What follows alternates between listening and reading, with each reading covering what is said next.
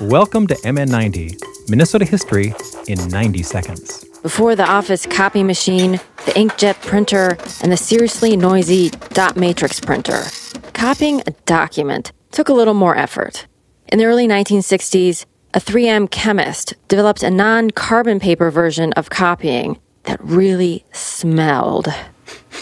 It was called microencapsulation. And 3M discovered that not only could they encapsulate ink with the process, but also scented oils.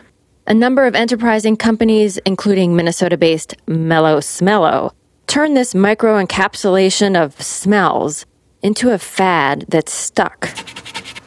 Scratch and sniff stickers. In the 1980s, school teachers couldn't help plastering them all over papers. Suddenly, an A plus smelled like hot fudge, and an F like a skunk.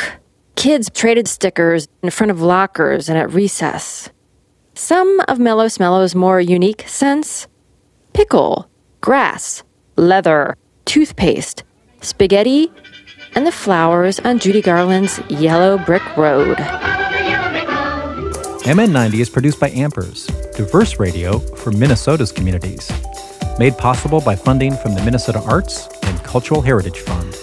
Online at mn90.org.